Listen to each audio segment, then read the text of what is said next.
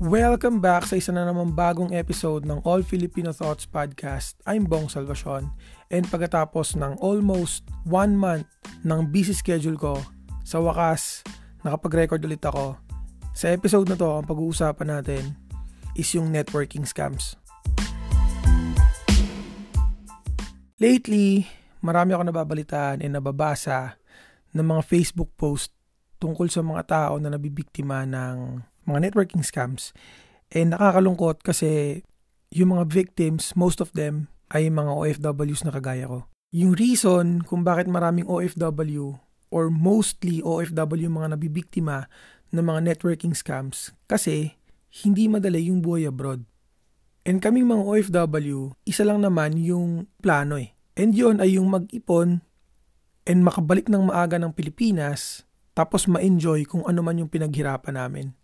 Mahirap yung trabaho abroad, mahirap mabuhay abroad, pero mas mahirap yung kukuhanan ka ng pera ng mga taong walang kaluluwa. Ngayon ang tanong is, paano nga ba gumagana yung networking or yung multi-level marketing?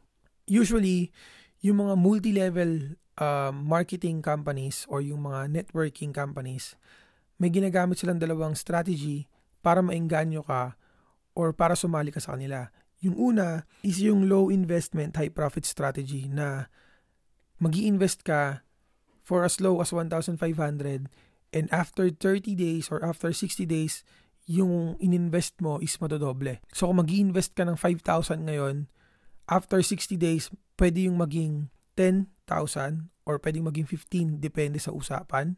And yung second na strategy nila is yung pagbebenta ng products. Ang problema doon, yung pagbebenta ng products is ginagamit nila parang cover up kasi ang nangyayari doon is bibili ka ng package sa kanila, bibili ka ng package doon sa company, tapos bibigyan ka nila ng mga products na pwede mong ibenta. Pero sa totoo lang, hindi ka na makikita doon sa mga products na binibenta mo kasi kumikita ka doon sa mga nare-recruit mo ng mga bagong members and doon sa mga nare-recruit ng mga nare-recruit mo. Yun yung tinatawag na downlines. So kung titignan mo, parang pyramid, di ba? Actually, hindi siya parang kasi pyramid talaga siya. Ito yung dalawang strategy na ginagamit ng mga multi-level marketing companies na inuuto nila yung mga tao basically. Kagaya na sinabi ko kanina, sinong hindi kakagat na kung sasabihin sa'yo ng isang tao na yung one thousand five hundred pesos mo, after thirty days, magiging three thousand ang walang kahirap-hirap, di ba? Kagaya ng lahat ng business, bago dapat tayo mag-invest or bago tayo maglabas ng pera in the first place, kailangan muna natin mag-research kung totoo ba talaga yung company, kung totoo ba talaga nag-exist. Kailangan, bago ka maglabas ng pera, kung sino man yung nagre-recruit sa'yo, hanapan mo ng legal documents or yung patunay na yung company is nag-exist and meron silang permit para mag-solicit ng pera, especially yung pag-solicit ng pera kasi maraming mga networking companies Um, meron silang permit pero wala silang permit para mag-solicit ng pera sa ibang tao. Tapos, kailangan mong i-check kung may nag-e-exist ba na physical na office sa Pilipinas or kung saan man. Bago ka maglabas ng pera, bago ka pumirma, bago mo pirmaan yung form ng membership o kung ano man yon, kailangan mong i-check kung merong physical office na meron kang paghahabulan once na nagkagulo or meron kang pwedeng habulin kung hindi totoo or kung, kung kinuha na ka lang ng pera ng ganun-ganun na lang.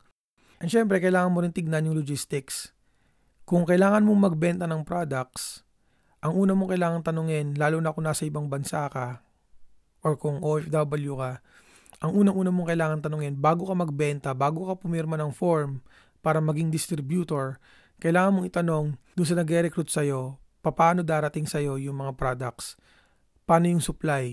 Kasi dito, personally, meron ako na, meron akong mga nakikita na mga nagbebenta ng mga products, pero yung, yung supplies nila is nanggagaling dun sa mga tao na umuwi ng Pilipinas, tapos nakikipadala sila pabalik.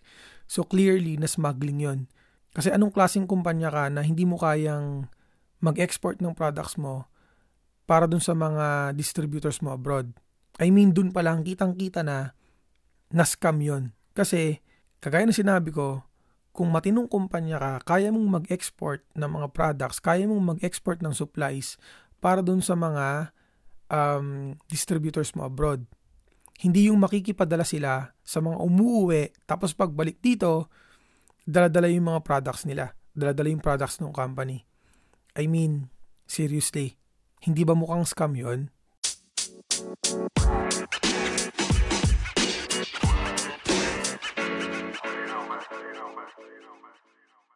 Isa lang yung advice na pwede kong ibigay sa mga tao na nagbabalak na sumali sa networking.